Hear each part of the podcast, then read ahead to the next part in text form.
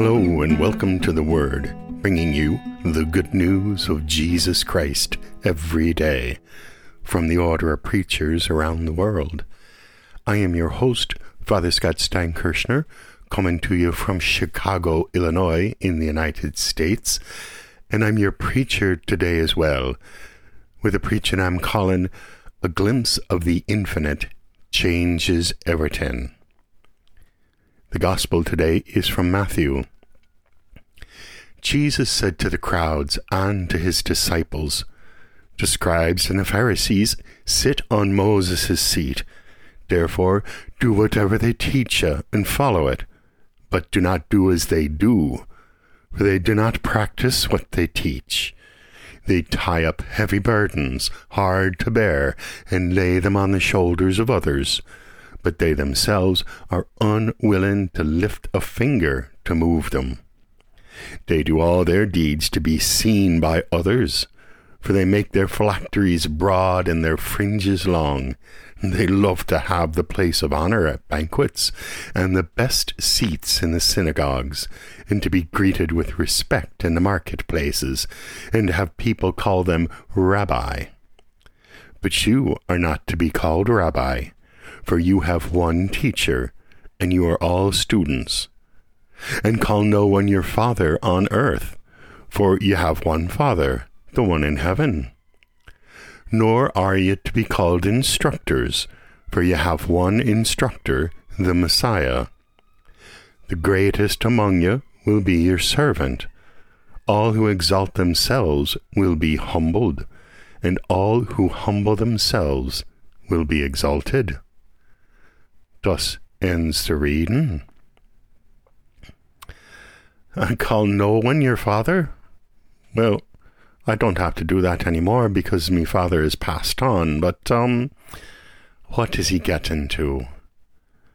Sure, we have teachers and leaders here, but the thing is, they're nothing like the difference of God is above us.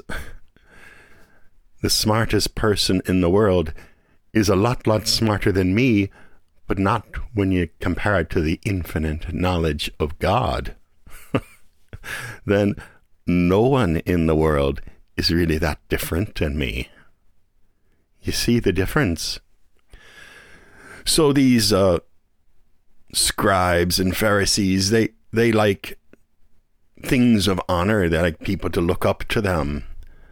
Well, it must be that they just haven't seen how far above God is. And this is the thing that's really hopeful.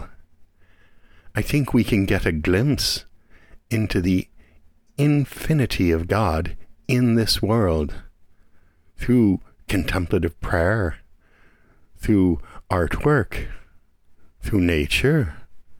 There's all sorts of ways and when you get a glimpse into the vastness, the infinite love, the infinite knowledge of God, then these ordinary differences among you and I and master and and student they really pale.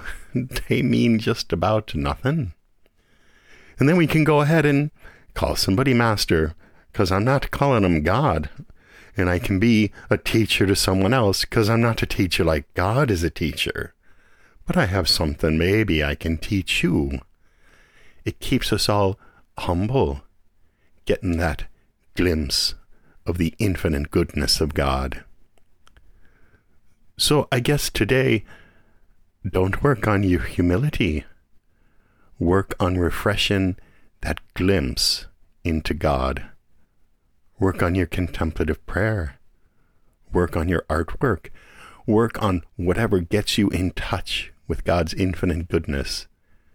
And your humility will follow.